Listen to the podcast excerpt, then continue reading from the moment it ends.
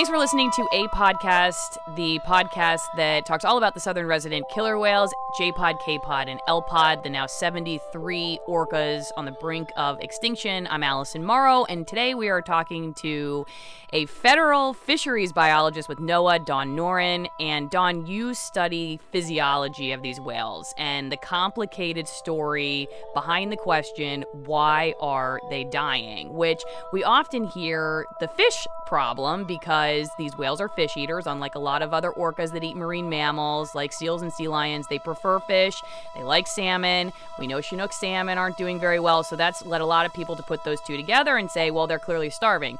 Your research is showing that there's maybe a lot more mystery to that than we often talk about. So let's first start with what is your research? How do you do it? So, I'm a physiologist, and my hands are in all the pots of all the risk factors. Our major risk factors are vessel impacts um, from sound or just presence, um, lack of prey, high contaminant loads. Um, there's also the potential for inbreeding, which may also have a predisposition for these animals to not be very fit. Um, and so recently, I've been very interested in understanding what does bad body condition mean? So you see the picture of the skinny whales, and often it's said they're starving to death. Um, so what I've been doing recently is trying to understand what do these skinny whales uh, what does it mean when they're skinny? So i've been looking at a lot of the necropsy reports. So when an animal comes to shore and we get a body we do a lot of measurements or the vets that do all this i have to say i fortunately just get the data. Um, they do a lot of sampling they do measurements and i've been trying to understand when we know the cause of death, what does the body condition look like? So basically, what we've seen from all kinds of whales, including southern residents, but any killer whale that we see up and down the coast that we get a necropsy report from, is that skinny whales are either starved or they're actually sick, like fungal infections, septic infections, um, babies that couldn't nurse or had some other congenital issue, versus the whales that are struck by vessels. Um, those whales are in great shape, um, really robust. There was one J34 that was a southern resident killer whale who um, his necropsy report showed that he was very robust, very fit, with great blubber layer and a good body condition. Um, we had a female that was um, had a fetus inside, and the fetus died, and she became septic, and she had not so great body condition because she was really sick. We actually haven't had a body come up that was a southern resident that has starved. Um, there were some transients in Alaska that swam up a river. These are the mammal eating whales. They never found any mammals to eat, and so they actually ended up starving. And um, they looked like a sick whale as well, just with the morphometric measurements, the lengths and girths, and trying to understand condition. So um, I think, you know, I'm trying to figure out how, what do these whales that die of different uh, reasons what how do they look and if we can actually differentiate? Unfortunately it seems like from just a picture you can't differentiate an animal that's sick versus an animal that's not eating. I think we need to keep all the risk factors um, still in our mind. These whales these southern residents have high population um, inbreeding potentially and may be um, having some genetic issues that predispose them to getting ill. We also have a high uh, contaminant load, and these contaminants also affect health, so that sick animals, um, animals get sick more readily or can't come out of being sick. Um, so these are the kind of things that I've been working on and trying to understand the impacts of these other risk factors. Um, we also have the potential for vessels to not um, really allow these animals the time they need to find the few fish that might be left. Um, the noise does distract them from for finding fish or just presence that will change their behavior. So um, I've been looking at kind of the energetic um, and um, condition consequences of not being able to forage around the vessels that's something that I'm starting. So can't really talk about the results yet, but all right. But I'm sure you'll break the news on this podcast. um, all right. So let's go to really the main point. I guess you're trying to make here is that. Um, there could be this circular effect. It doesn't necessarily mean you're not throwing out this uh, idea that they are perhaps and maybe even likely not eating enough. It's just why aren't they eating enough? Is it just because there aren't enough fish, or is it also because they can't find them, or because they're sick and they don't want to eat, or because they are eating and they can't metabolize it? So all of those factors. Why would it be important, I guess, maybe this sounds like a dumb question, but as a scientist, why would it be important that you try to really track all of those veins instead of what a lot of people say, which is right now, uh, you know what, let's just focus on the fish issue because nothing else matters. If we can just get them enough fish, everything will be fine. I wish it was that simple. I don't think it is necessarily. So I, I mean, obviously, we should get them more fish. Um, but I think there's so many other impacts that we're not aware of. Um, to go back into the necropsy reports and then see that more animals have actually died of uh, boat strike or unknown trauma than I was aware of is a little surprising. So you take out one animal or two animals every couple years from that, and it's a kind of a big impact on a, a population that's small. So um, and also, the other thing with the fish is the fish are impacted by contaminants as well. Their behavior, their reproduction is affected by contaminants. So, if we got them more fish, we also need to make sure the environment is clean. That's good for the fish, that's also good for the whales.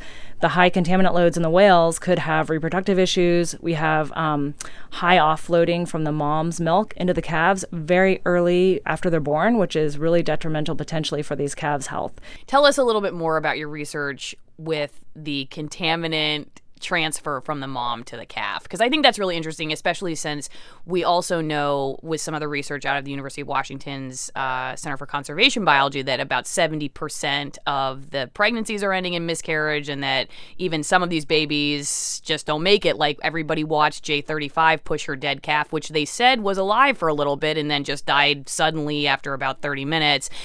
I just think that's an interesting thing that seems like we don't talk about a whole lot and your research is showing is probably a pretty big problem. Right. So, from the samples that people have collected in the past using biopsies um, and also other populations, you can tell that once a female starts reproducing, her contaminant load goes down. Because it is um, these contaminants that are studied, these persistent organic pollutants like DDTs, um, PCBs, and PBDEs, they are lipophilic. They love to be associated with fat, and so they are transferred from the mom's milk to the calf. What we didn't know is what the transfer rates are. How much of her load is transferred to her calf? And is this a gradual process over the year or so that they're nursing, or is it really quick? So you can't really answer that question in the wild. So I went to SeaWorld and I was able to um, get samples while they were still breeding their their female killer whales of a couple of uh, females that were lactating. So we collected milk from the females every couple weeks for 15 months and uh, serum to look at the body levels for the moms and the calves. And then we also have um, archive serum just to understand, you know, what the levels, how the body um, levels change with subsequent calves. So it was really um, eye opening and actually a little sad to see is that when we were able to track this one female and calf for over 15 months, the offloading in the milk happened really quickly. So the higher levels of contaminants in the milk were found in the first couple months after birth, which means the calves that are newborn, that are still developing, because mammals are born um, still with a lot of neurological development and they're still susceptible to illnesses, they're getting their higher doses early on after birth, which um, could potentially be a cause of. Um, of death for some early calves, especially the firstborns that get the huge doses when their moms have not been reproducing, they're the ones that are going to get the biggest dose. And so I think we need, we need to keep contaminants in mind as a potential for issues with reproduction, particularly for calf loss. If females haven't reproduced for a long time, they're building up the stores of contaminants in between those um, births. And also, if they've never reproduced, they have, have a lot to pass on. Okay, J50 was uh, about a three year old calf that you worked on, case wise, not actually the whale, but you worked on the case of this whale, right? Because she was. Um, it looked like she was dying. She did subsequently disappear. And she had this uh, indentation that a lot of people call peanut head. And so there was this race to try to save her. Part of that included trying to administer some kind of antibiotic. Could you tell us a little bit about what that case taught you. I guess on one level too, it just goes to show like you never got her body. She just disappeared, which is unfortunately what happens with a lot of these whales. We just had three from each pod disappear. They're uh, determined to be dead, uh, but we don't know what happened to them. They're gone, um, and so that leaves a lot of mystery for you. Let's talk J50 first and just what that case, I guess, and the mystery of that case and and what you learned from that. What did it teach you? Okay, I wasn't on the water, so but I uh, because I've been looking at necropsy reports and trying to understand body condition, I did provide some information to estimate how thick the blubber layer of that calf was because one of the interventions was to provide some uh, medicine through injection. So, um, looking at you know just the length of that animal and the and the blubber thicknesses we have from similarly sized animals that we have necropsies, I could um, give them an estimate for uh, blubber thickness, and they could get the the vets could get the needle depth correct. Um, we also looked at the length that was has been measured by the photogrammetric studies from the air, as well as um, more lengths provided from necropsy reports, and have you know we're able to basically um, corroborate what people have been saying. This calf was actually not just skinny, but she was actually kind of short for her age, and people who had seen her after birth had uh, commented that she seemed relatively short. So she might have had some stunted growth or some growth issue from the beginning, or just been kind of a sickly whale, um, because few samples were collected that you know there were some there was a um, attempts to get samples but not a lot of samples could be collected so there wasn't really a definitive illness that could be applied to her case and be, without a body of course we couldn't figure out what the final cause of death was. So um, it was unfortunate to watch this whale obviously lose condition over time. You know, that peanut head is um, when whales have that peanut head, it's it's pretty much uh, kind of on death's door. I mean, there have been a couple whales in the past that have come back from that, but for the most part, once you see that, it's not a good sign at all, and the whale is going to eventually die. And we've seen it in a few whales, but we still don't really totally know exactly what it is. Right. So with the necropsy data that I've been looking at, um, a- animals that have really bad condition, um, for southern residents, we haven't had any bodies that have shown that they have died from starvation, but there have been ill whales, whales with fungal infection, a septic whale, um, things like that. So we do see a reduction in blubber thickness. We see a reduction in how robust the animal looks.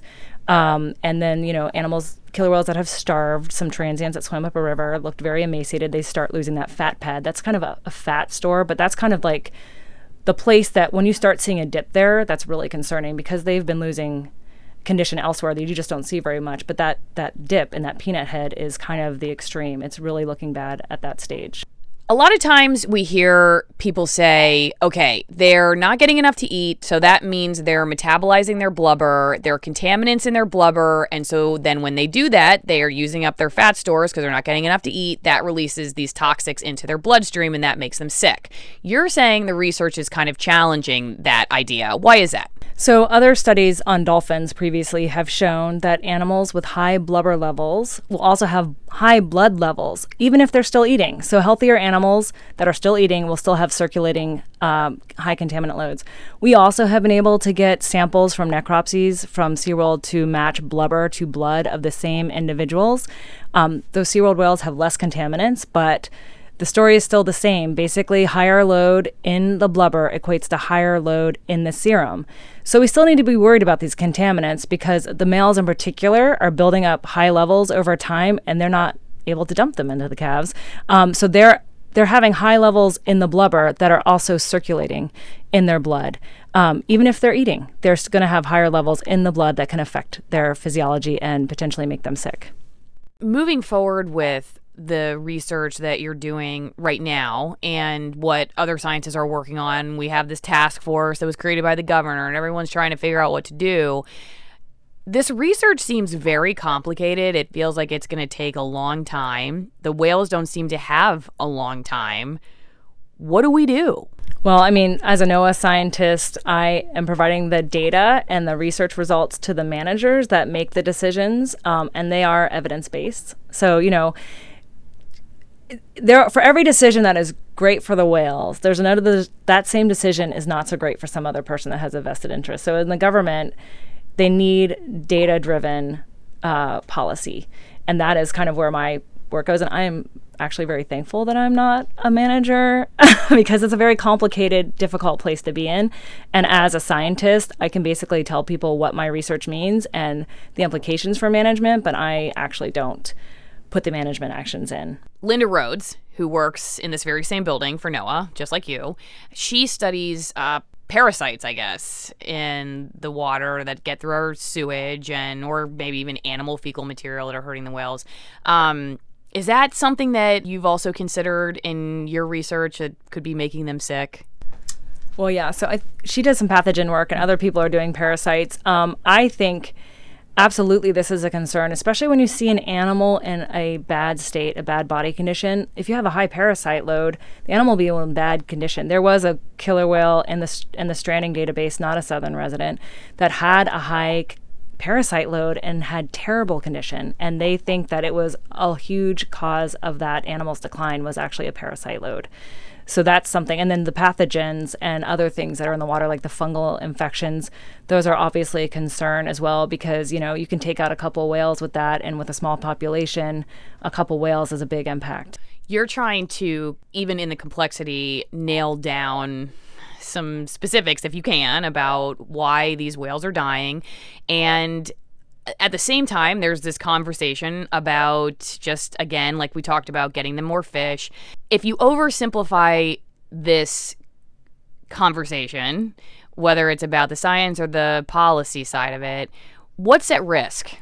Yeah, what's at risk is um, missing something that's really important that could be taking a lot of the whales out, or assuming that if it's one thing, we don't have to worry about these other things. Um, for example, the prey issue. So, mostly the main point that a lot of people want to drive home. It's prey, it's prey, it's prey, bring back the prey. Absolutely part of the equation. We need to obviously keep our eye on that and you know there's a lot of salmon recovery going on so hopefully some of that will help um, but we can't dismiss the vessels so then there's other people that say oh the vessels it doesn't matter the vessels don't matter because it's just the prey but that's exactly the attitude that i'm nervous about because there are plenty of studies on the vessel impacts which i was involved with um, 15 years ago that show that these animals switch from foraging and go into travel when there's too many vessels or they're too close or there's too much sound and they can't actually hear their echoes coming back from the fish. They can't even potentially um, coordinate their social behavior. So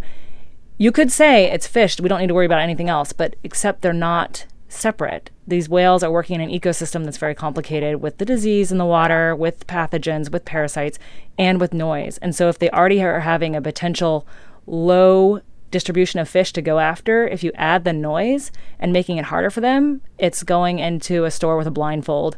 And let's say you have one item on a shelf and you have 10 shelves, and each item, there's only one item per each shelf. I mean, how are you going to find that food? So we can't just separate it and dismiss the other risk factors. What do you think about their absence from the Salish Sea this summer? They've been seen I feel like a record low amount of times. I mean, they're just not here. And we know there's some Chinook salmon off the coast right now, and they've been spending more time off the West Coast. Does that have any influence on your research at all?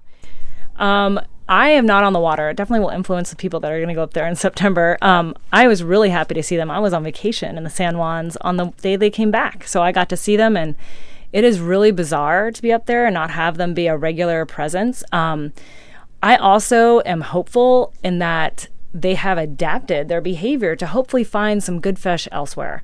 So yes, they're consuming salmon, and we know that you know this year has been kind of bad. Um, and then it doesn't help that there's been a slide in the Fraser River for the next you know years to come. That's going to impact that. Um, but in a way, I'm hopeful that they are actually being successful elsewhere, and that they are adaptive and resilient to try to find food where the food would be good to get. And obviously, I'm not out there to see it. Um, I haven't seen pictures, um, and we'll see what happens, I guess, next year. Um, but I'm hopeful that this is just showing that they can adapt. Do you have hope for these whales? I ask everybody that. Do you think that we still have a chance? Are we past due? past time on taking action? It's hard. I uh, was one of the scientists that was hired here when we started working on this problem in 2003, and um, when after I first got hired, they had an increase and they almost reached 90. I was like, great, I'll be out of a job in a good way. But now, you know, it is this constant potential decline that is lower, lower than any number that's been in recent decades, lower than I have seen since I started working on this problem. And so um, it's very difficult to be optimistic but I'm happy there are two calves right now, and I'm really hoping that they survive. Um, and I'm hoping that with more education and more, you know, there's a lot of um, press about this recently. I mean, we've been doing this since 2003. The Center for Whale Research has been around for longer. And, you know, now it seems like at least the general public is really, really keyed in on this. So if everyone just think about the stuff that they can do if it's writing letters or you know just being a little more aware of what you do in your own yard with your car or anything like that then i have hope I'm I'm a, I'm a optimist. I'm usually a, a glass half full person. Um, it's been really depressing in the last couple years to see this population continue, but as long as we keep having calves, I'm still hopeful. Okay, Dawn Noren, federal fisheries biologist with NOAA's Northwest Fisheries Science Center. Thanks for being on the podcast today. Thanks for having me.